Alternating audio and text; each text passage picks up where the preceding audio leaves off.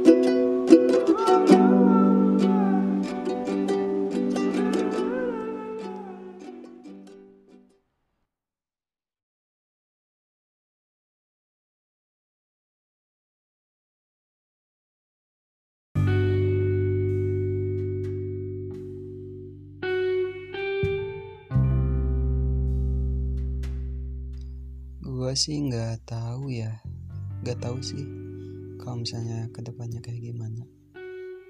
Coba dulu aja kali ya. Semoga aja ada harapan untuk bisa tercapai ya yang namanya usaha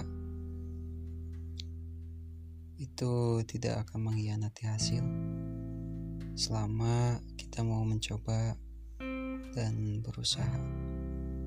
Toh, kalau misalnya pada akhirnya tetap juga gagal, tapi di sisi lain nilai positif daripadanya itu adalah kita sudah punya pengalaman agar ke depan jika kita mulai memulai kembali kita mempunyai pelajaran yang harus diterapkan dan tidak mengulangi kesalahan yang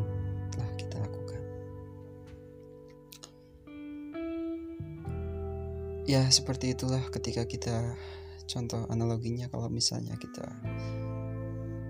bersepeda ya kan? Eh, orang yang tidak belajar bersepeda tidak akan eh, kasarnya dia tidak akan mengetahui gimana sih jatuh dari sepeda gimana sih eh, sukarnya kita belajar sepeda. Dan ketika kita belajar sepeda terus jatuh bukan berarti kita tidak bisa melanjutkan belajar.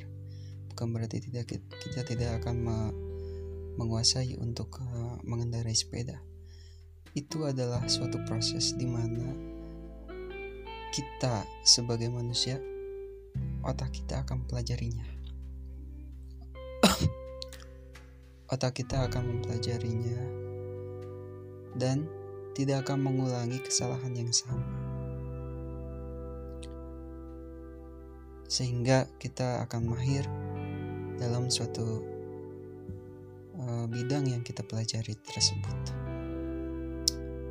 Ya, mungkin mas permasalahannya bukan dari uh, kita mencoba atau tidak, mungkin uh, permasalahan utamanya adalah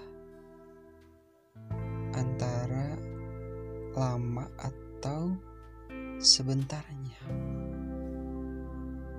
Ya, sepertinya itu. Sebentar atau lama. Mungkin untuk setiap orang berbeda-beda. Karena setiap orang itu diciptakan oleh Tuhan berbeda-beda. Ada mungkin eh, prosesnya hanya membutuhkan waktu yang sebentar, ada juga yang membutuhkan waktu lama. Dan eh, mungkin eh, setiap masing-masing setiap eh, kriteria yang berbeda ini mempunyai kelebihannya masing-masing atau kekurangannya masing-masing. mungkin kalau misalnya yang cepat uh, dalam proses mungkin kelebihannya dia itu mudah untuk beradaptasi. Uh, sehingga dia uh, tidak membutuhkan waktu yang lama untuk me mencapai suatu tujuan. Kekurangan oke okay, nanti kita bahas kekurangannya. Untuk yang kedua yang um, untuk yang lama memproses mungkin kelebihannya di dia itu memang me, di, uh, sangat di, mendetail gitu tidak mau sangat hati-hati dalam mengambil langkah apa pun untuk mencapai tujuan. Oke, kita bahas kekurangannya. Yang pertama, kekurangan orang yang sangat cepat untuk beradaptasi di dalam proses mencapai suatu tujuan yang per, yaitu karena dia itu sangat cepat untuk beradaptasi di dalam uh, mencapai tujuannya itu sehingga pasti dia akan melewatkan suatu proses yang mungkin dia akan berpikir oh kenapa gua nggak lakukan dari dulu ya kenapa gua miss hal seperti ini. Nah mungkin itu kekurangannya. Jadi dia uh, tidak seperti uh, orang yang kedua gitu. Dia uh, terlalu cepat gitu untuk mencapai tujuannya. Tapi dia pasti bisa mengatasinya. Akan tetapi seperti uh, dia akan me, akan ya maksud gue dia akan uh, kembali menu menuai waktu yang panjang gitu. sama seperti jadi kembali ke waktu yang awal gitu. Kembali ke proses awal. Itu kekurangannya sih kalau menurut gue lalu yang kedua orang yang lama untuk beradaptasi alias dia itu sangat detail. Hati-hati dalam men mengambil langkah untuk mencapai tujuannya karena dia tidak mau ada satu uh, kesalahan yang terjadi gitu. Ya uh, mungkin kesalahan itu memang uh, kita akan tahu di akhir gitu kan. Salah benar itu atau uh, hasil itu kan kita akan tahu di akhir. Tapi orang yang satu ini memang memang detail gitu dalam uh, mengambil langkah. Cuman kekurangannya adalah dia akan uh, satu langkah satu langkah atau mungkin dua langkah lebih lambat dibanding orang yang pertama tadi. Kenapa gue bilang kayak seperti itu? Karena orang yang pertama tadi dengan cepat ber, dia cepat beradaptasi, meskipun ada satu atau dua hal yang terlewatkan. Uh, pasti kalau misalnya dia sudah membangun, misalnya dia itu membangun suatu rumah, terus dia lupa belanja ini itu ini itu, tapi dia sudah membangun suatu pondasi yang kuat karena tidak mungkin dia akan melewatkan suatu uh, sesuatu yang sangat penting seperti pondasi. Pasti dia sudah membuat pondasi. Sedang sedangkan yang uh, kedua ini dia itu jangankan membuat pondasi. Untuk um, komposisi membuat pondasi itu juga dia sangat berhati-hati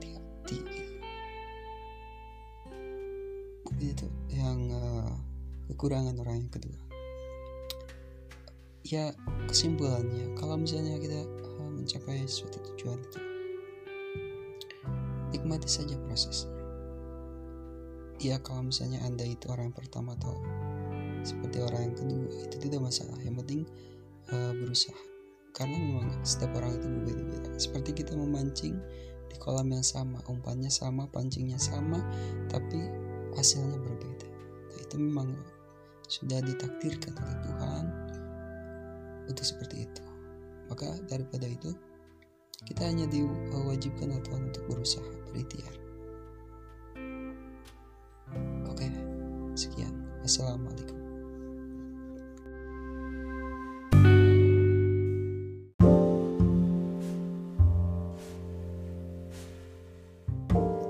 Assalamualaikum warahmatullahi wabarakatuh Kembali lagi di episode kedua. Ke kemarin menceritakan tentang Proses cepat dan proses lambat. Dan masing-masing mempunyai kelebihan juga kekurangannya. Sekarang kita akan membahas tentang masalah masa kini yang di mana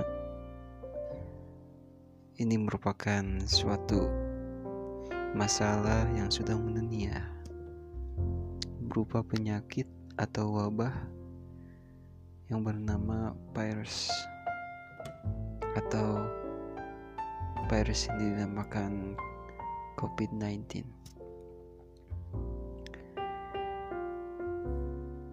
Yang sudah kita ketahui, virus ini awal mulanya muncul dan menjangkiti orang-orang yang ada di kota Wuhan, China.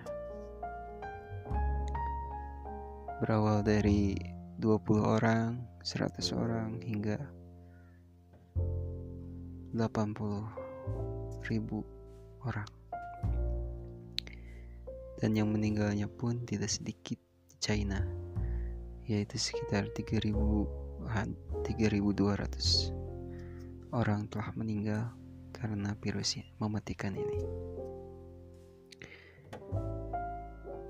Keistimewaan virus ini mung mungkin bukan dari seberapa mematikannya karena tergantung faktor yang mempengaruhi salah satunya pasien yang positif itu sudah mempunyai riwayat penyakit yang lain di antaranya diabetes hipertensi ataupun jantung. Maka mereka lah yang harus diutamakan di dalam pengobatan di rumah sakit. Selain itu juga penyakit ini ber menyebar dengan sangat cepat karena penyakit ini atau virus ini bisa bertahan lama di suatu media sehingga ketika orang yang menyentuh ke suatu media tersebut maka dia pun 80% kalau misalnya dia tidak higienis orangnya akan terinfeksi oleh penyakit ini. Dan itulah Kenapa penyakit ini begitu mematikan? Karena penyebarannya yang sangat cepat antara manusia ke manusia yang lainnya. Ketika hari ini, misalnya, orang beranggapan kalau mereka aman dari coronavirus ini atau COVID-19 ini, dalam waktu dua atau tujuh hari rasa aman itu mulai mengkhawatirkan karena jumlah yang terinfeksi di suatu wilayah yang dianggap aman tersebut mendadak menjadi epicenter atau pusat dari penyebaran penyakit ini. Dan mungkin bukan karena bukan maksud dari penyebaran ini sangat cepat dikarenakan virus itu sendiri. Akan tetapi banyak juga orang yang sengaja menularkan di- dia tahu kalau dia itu sudah mempunyai gejala. Dia sengaja menyebarkannya seperti dia naik stasiun eh, naik kereta api. Dia eh, menempelkan air liurnya di pegangan-pegangan yang biasa di eh, oleh penumpang lainnya. Ataupun di apartemen ya di tempat umum lain-lainnya. Itulah mengapa oh ibu dari seorang gadis berusia 21 tahun yang meninggal dikarenakan penyakit ini mengatakan virus itu tidak menyebar tapi manusia yang menyebarkannya. Jadi mengapa sekarang di seluruh dunia yang terinfeksi virus ini menyelenggarakan atau membuat suatu pencegahan berupa lockdown lockdown di suatu kota yang penyebarannya sangat cepat atau banyak. Maka pemerintah mau tidak mau harus melakukan lockdown, yaitu penutupan semua akses-akses eh, manusia, di antaranya stasiun, jalan raya, mall, ataupun tempat berkumpul orang-orang banyak lainnya. Dan itu sudah dirasa efektif ketika lockdown ini diterapkan di negara China yang sekarang ini sudah zero zero case atau kasusnya sudah nol yang terinfeksi. Artinya memang lockdown ini sangat efektif untuk eh, memutus mata rantai dari penyebaran virus ini. Sehingga orang-orang yang sehat tapi ternyata di dalam tubuhnya itu terdapat virus ini karena diadakan lockdown jadi dari mulainya dia sehat terus timbul gejala dan sakit maka otomatis secara tidak langsung dia akan mengis- mengisolasi dirinya di rumahnya sendiri. Karena virus ini kita bisa terinfeksi tanpa menimbulkan gejala apa pun ya maksimalnya 2 sampai 5 hari. Setelah lima hari baru mungkin dia akan kalau misalnya daya daya tahan tubuhnya daya tahan tubuhnya lemah maka dia akan mulai mengalami gejala. Ya kesimpulannya dari pembahasan kali ini seperti yang seorang ibu dari anaknya yang berusia 21 tahun perempuan yang meninggal dikarenakan virus ini mengatakan bukan virus inilah yang menyebar dengan sendirinya tapi manusianya lah yang menyebarkannya. Sekian dan terima kasih. Assalamualaikum warahmatullahi wabarakatuh